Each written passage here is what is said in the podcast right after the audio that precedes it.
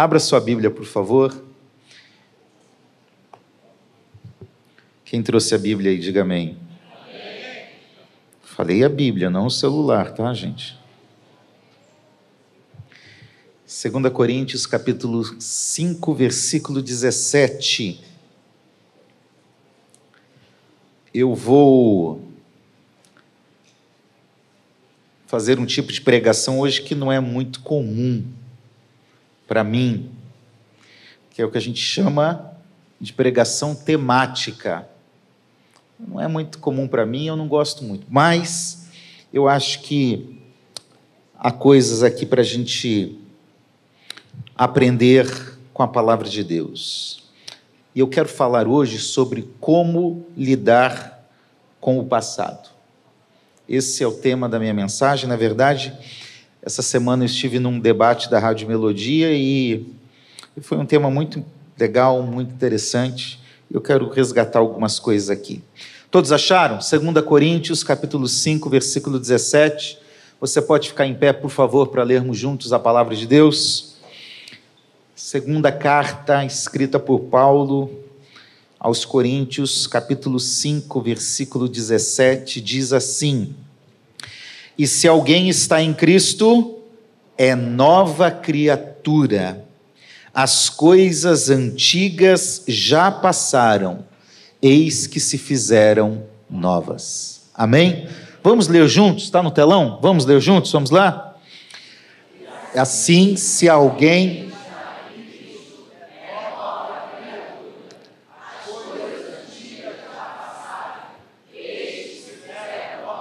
Amém.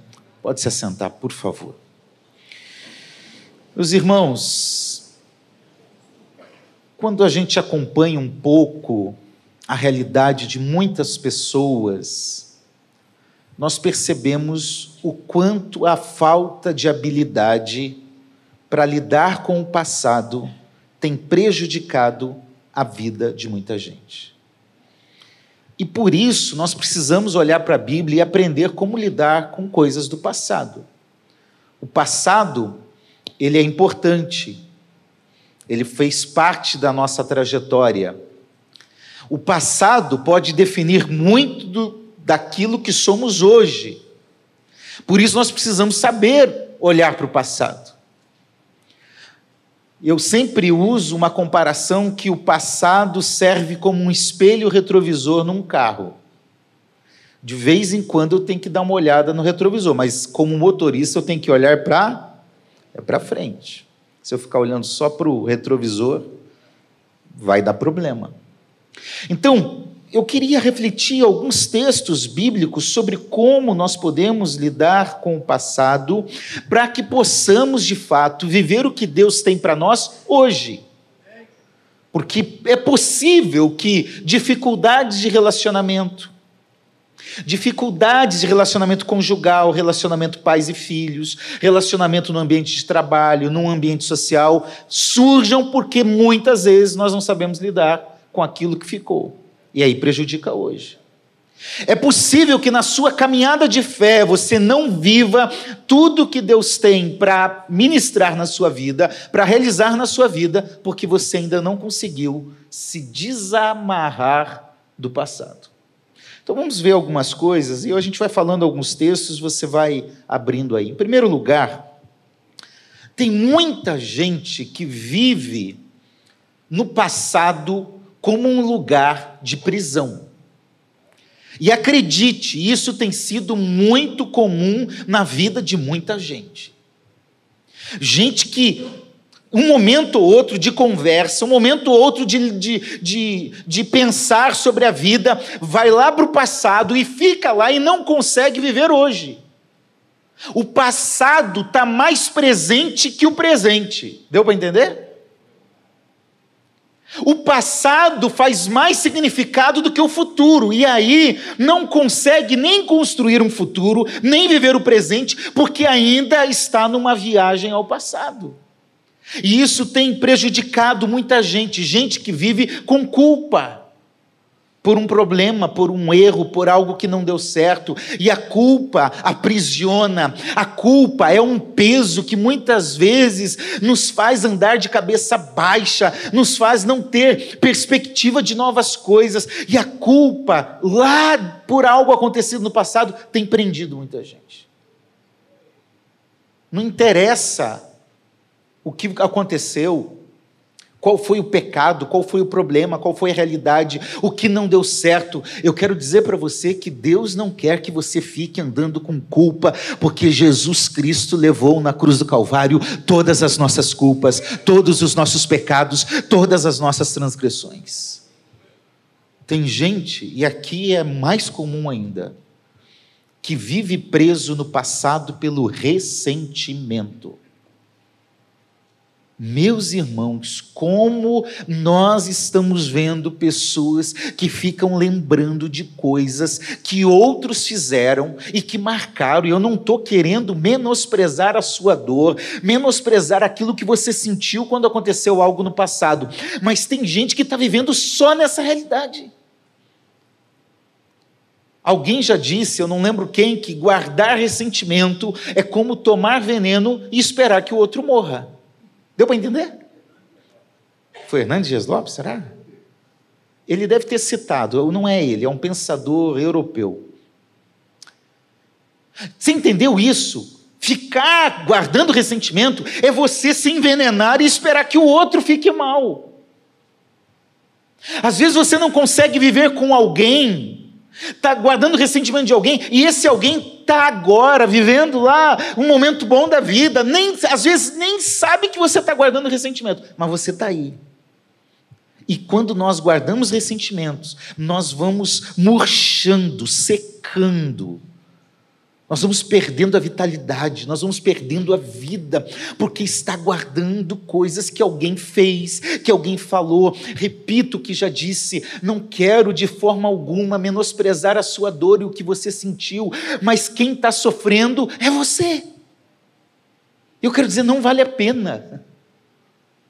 Não vale a pena guardar aquilo que os outros fizeram contra você. Não vale a pena ficar lembrando e trazendo isso à tona sempre. Não vale a pena, porque isso faz mal a você em primeiro lugar. Eu gosto muito de lembrar da história de José. Gênesis eu acho que tem a ver muito com José. Né? Boa parte de Gênesis, quase a metade do livro, é sobre José. Tem a ver com José justamente porque ele é um tipo de Cristo. Você sabe a história, José foi vendido por seus irmãos e sofreu, hein? Pense em alguém que sofreu por causa disso. Se o seu irmão lhe vendesse como escravo, como que você trataria? Queria manter relacionamento de novo? Sim ou não? Seja sincero. Não? Claro que não. Por muito menos a gente fala, não vou falar mais. Vou fazer greve de silêncio. Vou dar um gelo. Por muito menos. Foi vendido como escravo, foi acusado falsamente depois na casa de Potifar, pela mulher de Potifar, ficou preso, mas Deus o honrou e levou a um lugar de governo. Se tornou a segunda pessoa mais importante do mundo. Ok, ponto final. Passaram-se 40 anos aproximadamente, quando José já trouxe os irmãos dele, chorou, se reencontrou, e aí aconteceu o seguinte: o pai morreu. Gênesis capítulo 50. Jacó morreu. O que, que os irmãos pensaram? Agora que o nosso pai morreu, José vai se vingar.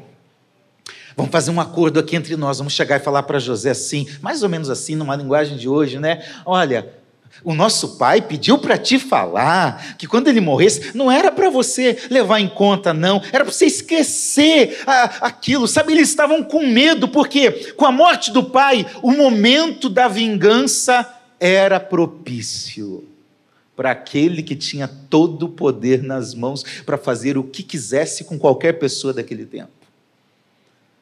A Bíblia diz que José chorou, A Bíblia diz que José olhou para eles e falou assim: Eu não sou Deus, eu não estou no lugar de Deus. A Bíblia diz em Gênesis 41, se não me engano, 42, que diz assim: Olha, Deus me trouxe aqui com um propósito, tudo que ocorreu de ruim na minha vida, vocês me venderem, eu passar pela prisão, tudo tinha um propósito que é muito maior e muito melhor. E quer saber o seguinte: eu vou zerar a conta, ó, e vocês não me devem nada, pelo contrário, eu vou cuidar de vocês da família de vocês e vou sustentar vocês. É isso. É isso. José é um padrão para nós. Nós precisamos deixar a culpa, deixar o ressentimento, deixar aquele negócio que diz assim: ó, ah, mas uma hora vai ver, pode me esperar. Uma hora eu vou, eu vou pagar na mesma moeda. Repreenda em nome de Jesus. E agora eu já vi pastor, vários pastores pregando sobre perdão e trazendo perdão para um conceito de hoje, como perdão não é conviver, perdão não é isso, perdão. Não, não, não, não. O perdão cristão, ele está acima de qualquer modelo de perdão do mundo. O perdão cristão é um perdão de convivência, sim.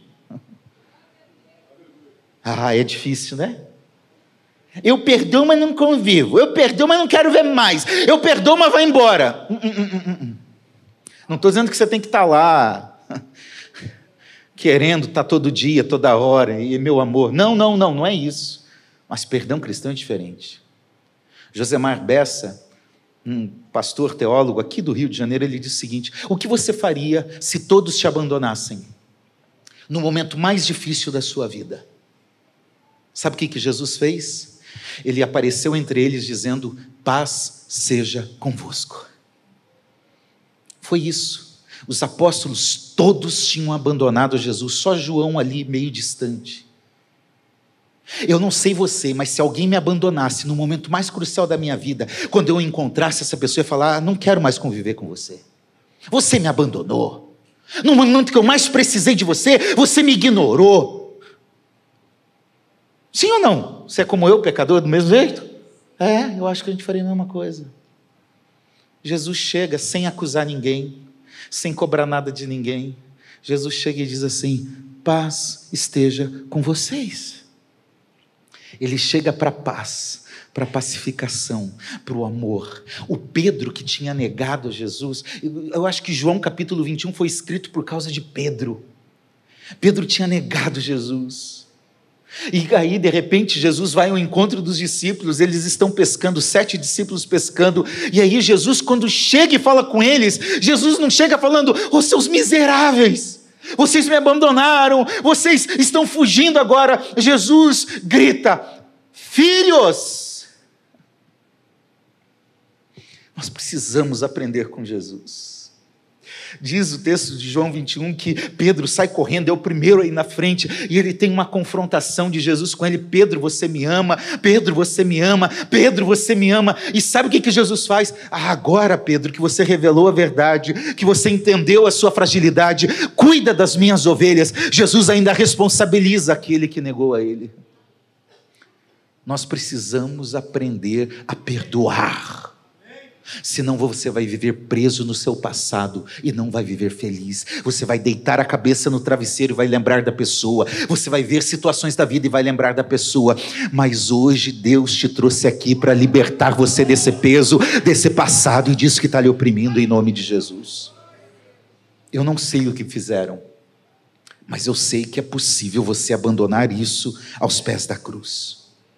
Isaías capítulo 43, versículo 18, a Bíblia diz: não fiquem lembrando das coisas passadas, nem pensem nas coisas antigas. O povo estava no exílio babilônico e lembrando do passado, e lembrando das advertências de Deus, e Deus diz: chega, agora vocês vão viver aqui no exílio, mas começa a pensar em outra perspectiva. Então, em nome de Jesus, sai da prisão do passado. Segundo lugar, o passado é para muitos um lugar de estagnação ou retrocesso. Irmãos, quanta gente deixa de desfrutar coisas boas e melhores porque está decidido a ficar parado, a ficar lamentando. O vitimismo tem sido uma ferramenta diabólica para oprimir pessoas. Porque a gente fica eh, ali, oh, tenha dó de mim, olha como eu sofro, olha como a minha vida é difícil, olha, olha, sabe, você está parado. Se a vida está difícil, hum, como diz o ditado, não está na Bíblia, tá, irmão? Se a vida te deu limões, faça uma limonada. Não está na Bíblia, amém? Não está em Inventares, capítulo 1, versículo 2. Né? Se a vida está difícil, o que, que você vai fazer com isso? Se fazer de vítima eternamente vai te levar apenas a uma estagnação, e uma hora as pessoas cansam. Porque a primeira vez que ó, eu sou vítima, ok, vem cá, meu amor, não sei o quê. A segunda, a terceira, da décima vez, irmão, chega. Fica aí no teu cantinho se fazendo de vítima. Quando nós ficamos no passado, nós ficamos estagnados. Mas mais do que isso, tem gente que, para além de ficar estagnado, vai andando para trás. Olha o que, que Jeremias 7,24 diz. Deus falando para o povo: vocês não quiseram me ouvir, nem atenderam, porém andaram nos seus próprios conselhos e na dureza do seu coração maligno. Olha agora, andaram para trás e não para frente. O passado é um lugar de retrocesso. É um lugar que vai te prender e não vai fazer você se desenvolver. E eu quero dizer que há, hoje ainda é tempo de você falar: eu vou sair desse lugar e eu vou prosseguir para o alvo, eu vou avançar, eu vou conquistar, eu vou desenvolver coisas novas. Tem um programa que eu gosto muito, que é o Masterchef. É. Eu vejo aquilo no YouTube. E toda vez que eu vejo, me dá vontade de comer. Sexta-feira a gente estava assistindo e fizeram um filé lá com molho. Eu falei, meu Deus, eu preciso comer esse filé, Jesus. Enfim. Mas teve uma edição aí agora, esses dias, até terminei de assistir hoje, que foi o Masterchef Mais. Para quem tinha mais de 60 anos de idade. Alguém assistiu não? Alguns assistiram. Que coisa boa! E me marcou o comentário de uma filha de um dos, dos, dos das pessoas que estavam lá, diz assim: meu pai está animado, está empolgado, porque foi um novo desafio para a vida. Sabe, nós precisamos aprender a olhar para desafios novos. Sempre há algo que Deus pode usar você, não importa a sua idade, não importa a sua condição, não importa a sua realidade, há algo que Deus pode te usar para impactar a igreja, para impactar a vida de pessoas, há algo que Deus pode usar. Decida não ficar estagnado. Decida realizar coisas novas. Eu gosto muito do Salmo 90, que Moisés diz assim: olha, 80 anos já é cansaço e enfado, já não tem mais nada.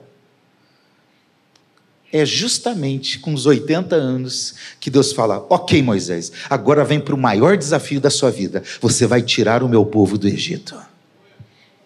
Nada acabou.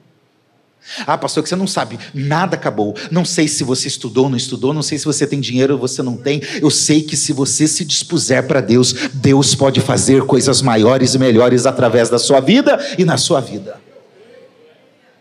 Então, decida. Decida sair do passado como um lugar de estagnação e retrocesso.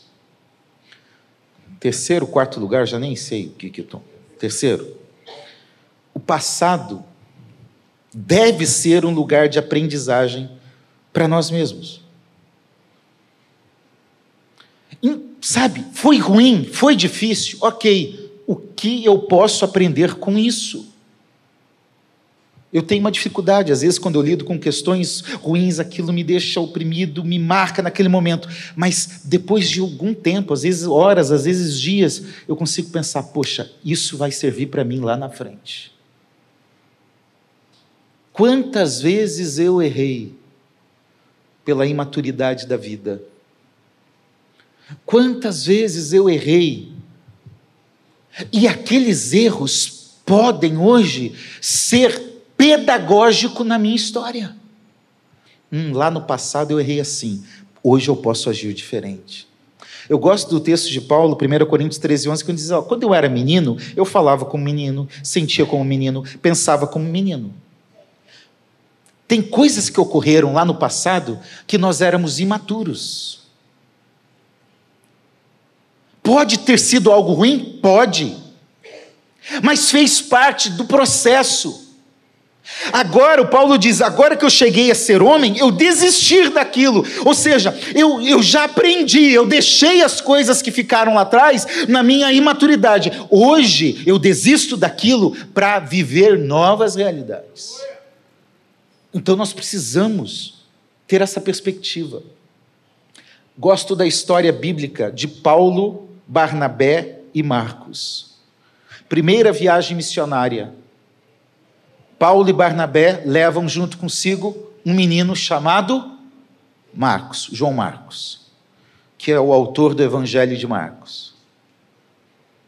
A Bíblia não diz o porquê, mas diz que no meio da viagem, Marcos abandonou Paulo e Barnabé. Foi embora. É.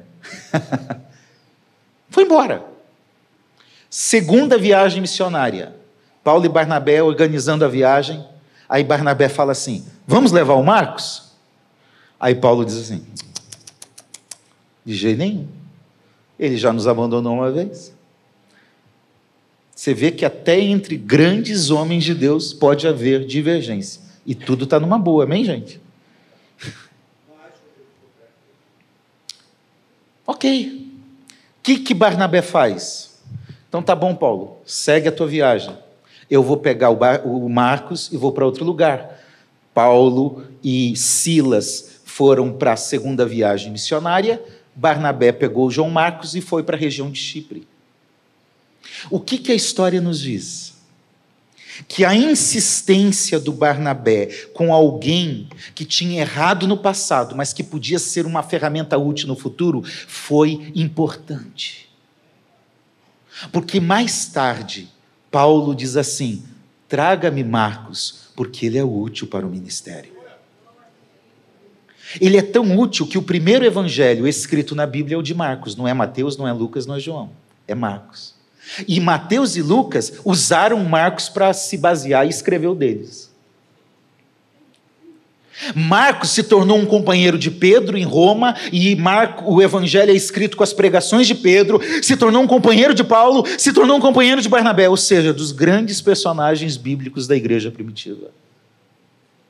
Nós podemos falhar num momento da vida, nós podemos comprometer, às vezes, alguns relacionamentos em algum momento da vida, como Marcos. Mas assim como houve esperança e transformação em uma nova realidade para Marcos, isso é possível para nós. A Bíblia não diz muito, mas certamente o Marcos aprendeu alguma coisa. E se tornou alguém útil na vida de Pedro e na vida de Paulo.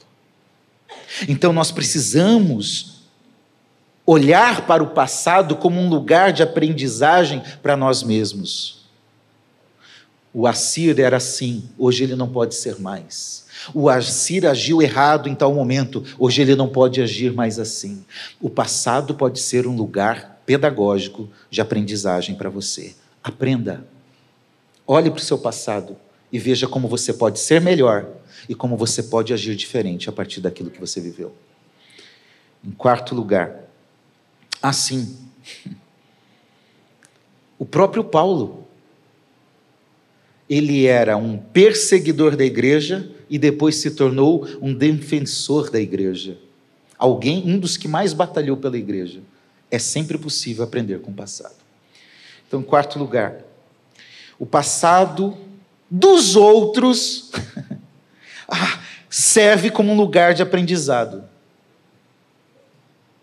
Eu gosto do texto bíblico que está em 1 Coríntios 10, 11.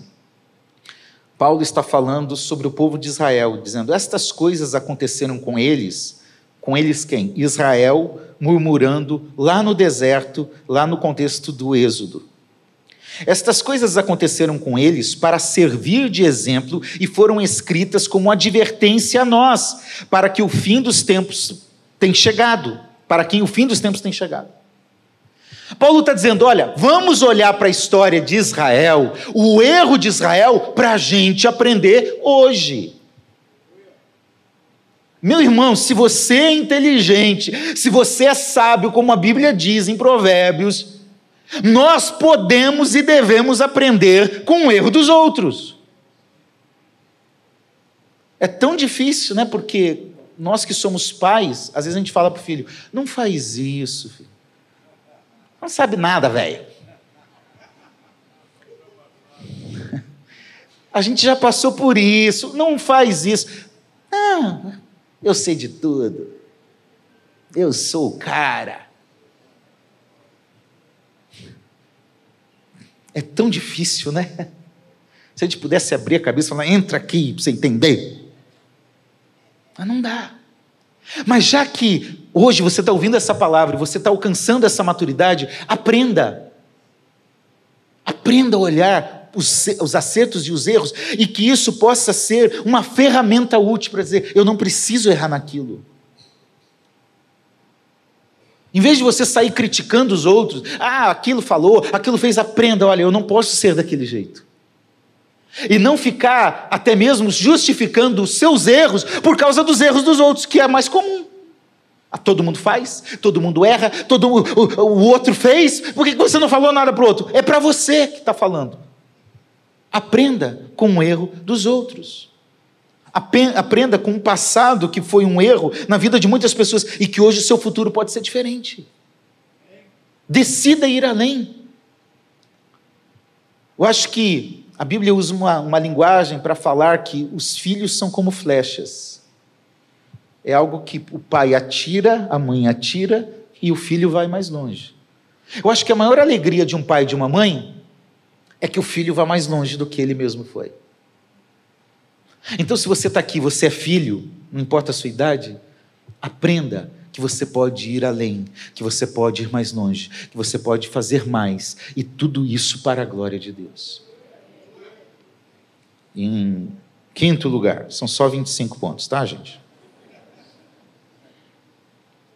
O passado pode ser, e realmente é, um lugar de construção que te trouxe até aqui hoje. E faz você ser quem você é hoje. Meus irmãos, às vezes a gente fica. Me ajuda, meu amor, por favor. Ela desfila, né? O que, que eu estava falando mesmo? Ela me faz perder a linha, entendeu? Aleluia, né? O passar. Você é o equilibrado, não é isso que você falou hoje de manhã? O passado faz parte de quem você é hoje. Obrigado, meu amor. Prometo que não falo mais nada, tá bom? Às vezes a gente fica se culpando por coisas que aconteceram no passado, mas que foram importantes para te fazer ser quem você é hoje. Às vezes você fica amargurado por algo ruim. Sinceramente, nós passamos no início do nosso casamento momentos angustiosos, momentos ruins, momentos difíceis. Que se eu pudesse voltar lá, no, sem maturidade alguma, falando, eu não quero passar por isso. Mas hoje eu reconheço que aquilo que nós passamos no nosso passado nos fez chegar aqui hoje. Então é possível que o passado seja um lugar de construção e não um lugar de remorso. É possível que o passado possa contribuir para que você faça uma reflexão da sua vida e entenda melhor a vida. Eu dou graças a Deus por alguns sofrimentos. Eu dou graças a Deus por alguns problemas que eu passei. Eu dou graças a Deus por algumas alguns momentos de escassez que nós tivemos na vida. Eu dou graças a Deus porque aquilo me forjou. Aquilo me preparou para momentos hoje. Não é qualquer coisa que se torna uh, dificuldade na vida. Não é. Por quê? Porque nós enfrentamos coisas muito mais desafiadoras que nos capacitaram e nos forjaram. Criou resistência. Criou casca grossa para enfrentar a vida. Agora, se tudo deu certinho, você viveu dentro de uma bolha, quando você enfrentar a primeira dificuldade da vida, hum. oh. Alguém aqui nunca passou luta na vida? Problema na vida? Levante a mão. Alguém que nunca passou luta. Nunca passou luta, irmã? Alguém nunca passou luta na vida? Problema, dificuldade? Levante a mão. Se tiver alguém, vem aqui na frente que nós vamos orar para você passar luta hoje.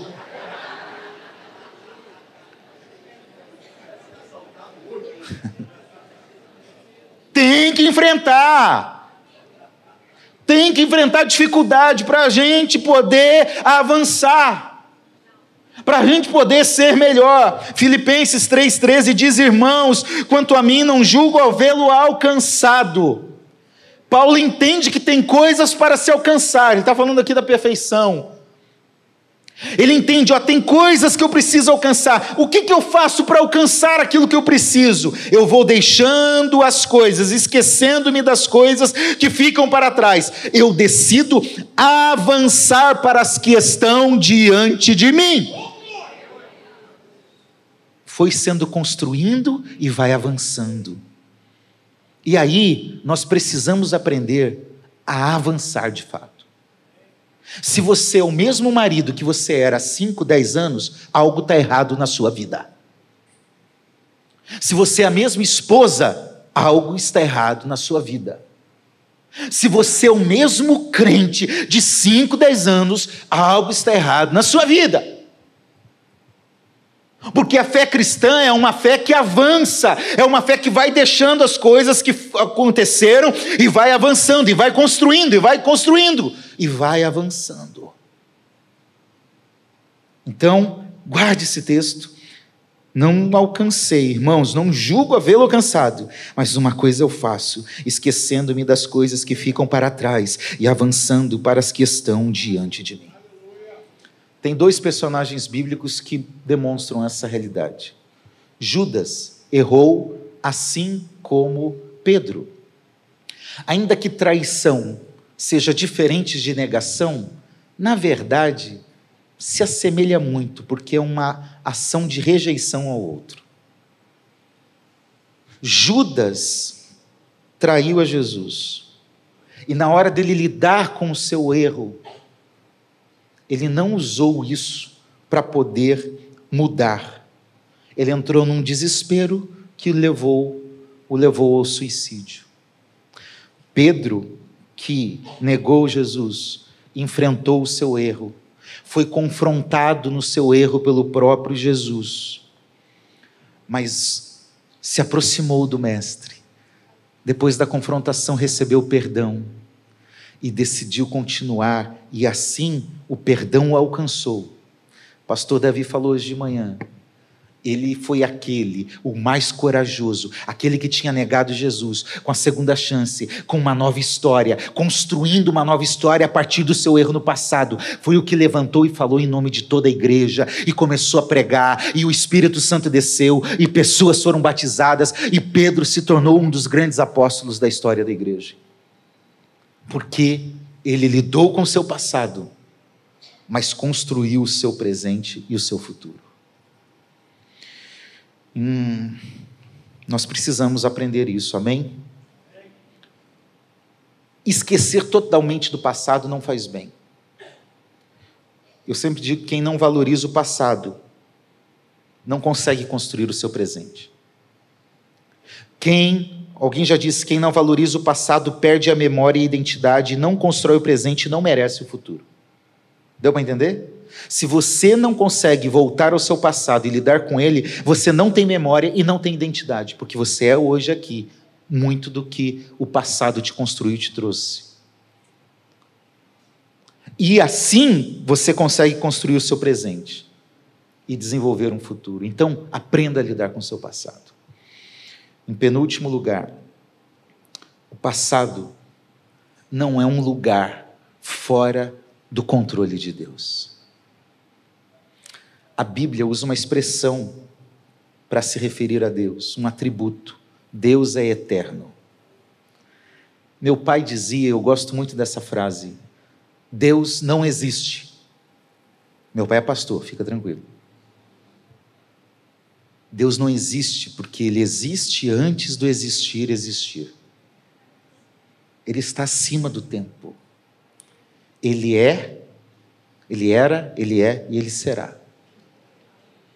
O passado não é nada para um Deus que é eterno. E a Bíblia, em Apocalipse, se refere a Jesus, aquele que era, aquele que é e aquele que há de vir. Então, tudo o que passou, tudo o que marcou a sua história, a sua trajetória no passado, saiba, sempre esteve no controle de Deus. Eclesiastes capítulo 3, versículo 15 diz: O que é, já foi, e o que será também já foi. Fantástico, porque para Deus é uma realidade só. O segredo para você lidar com o seu passado é entender que ele está nas mãos de Deus e que o seu futuro também. E aí você pode falar assim: Senhor, foi difícil até aqui, foi problemático até aqui, mas por isso mesmo, reconhecendo que tudo está nas tuas mãos, toma conta da minha vida e vai cuidando, vai direcionando, vai fazendo coisas novas. Deus tem as nossas vidas nas mãos deles. Em oitavo e último lugar, Deixa o passado no passado, para você poder vislumbrar o futuro como algo novo e glorioso. Meus irmãos, eu às vezes tenho que lidar com saudosismo, porque eu gosto muito de pensar de coisas do passado, coisas boas. É, eu gosto de música antiga, é, tudo isso aí. Antiga. Hino, Osés de Paula, Vitorino Silva, essas coisas. Meus, eu nem, eu, todo mundo compartilhava o que, que você mais ouviu no Spotify aí, né? Eu nem coloco, que eu sei que vou ser motivo de riso. É? Oi? Esse eu não conheço, não, Agostinho. Aí já é demais para mim. Mas eu sou muito saudosista. Eu lembro da minha infância com saudosismo, eu lembro da igreja em tempos antigos com saudosismo. E sabe que eu me peguei uma certa época da, da minha vida ministerial como pastor, sendo saudosista e não propondo nada para frente? É. Envelheci novo. E aí eu pensei: peraí, se a Bíblia diz que Deus é o mesmo ontem, hoje e será eternamente, eu não preciso ficar lembrando de forma saudosista das coisas do passado, porque eu posso viver essas mesmas coisas hoje. E hoje de manhã nós falamos sobre oração na IBD e eu falava com a Tânia agora à tarde em casa. Eu louvo a Deus, irmãos, eu tenho 42 anos de caminhada de fé, eu nasci na igreja, mas eu vejo que, por exemplo, hoje a minha vida de oração nos últimos tempos, nos últimos anos, é muito maior e melhor do que qualquer outra fase da vida. A minha paixão pela palavra de Deus, por conhecer a palavra de Deus, por viver a palavra de Deus é muito maior do que outra fase da vida. O meu desejo de servir a Deus com totalidade para a glória dele é muito maior. Eu quero dizer para você que você não precisa ficar lembrando de coisas boas que se passaram, porque tem coisas boas e novas hoje de Deus para você. Eu sei os pensamentos que tenho a vosso respeito pensamentos de paz, planos de paz e não de mal. Deus tem coisas novas. Eclesiastes 7,10 diz: olha o sábio falando, nunca pergunte. Olha o que o sábio diz: nunca pergunte, por que os dias passados foram melhores que os de agora? Pois não é sábio fazer essa pergunta. Eclesiastes 7,10. Não é sábio viver nesse saudosismo. Sabe por quê? Porque há dias gloriosos e novos. Isaías 65, 17 diz: Pois eu, eu pois eis que eu crio novos céus e nova terra, e não haverá lembrança das coisas passadas, jamais haverá memória delas. Sabe por quê? Porque tem coisas maiores e melhores no lugar que Deus preparou para mim e para você. A Bíblia diz que o Senhor um dia enxugará dos nossos olhos todas as lágrimas, tudo vai ficar para trás.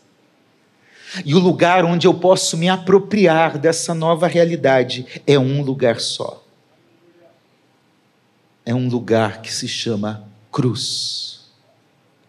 Na cruz, todo o nosso passado, os nossos erros, os nossos problemas tudo foi lançado em Cristo Jesus na cruz para que tivéssemos uma nova vida. Aquele que está em Cristo é nova criatura, as coisas velhas se passaram, eis que tudo se fez novo. A cruz é o lugar do recomeço de Deus para você. A cruz é o lugar onde você pode descansar, porque lá Jesus pagou todos os nossos erros, nossos pecados, nossas falhas. Lá Jesus levou as nossas culpas, lá Jesus deixou tudo que nos oprimia, porque lá ele escreveu uma nova história para nos dar uma nova vida.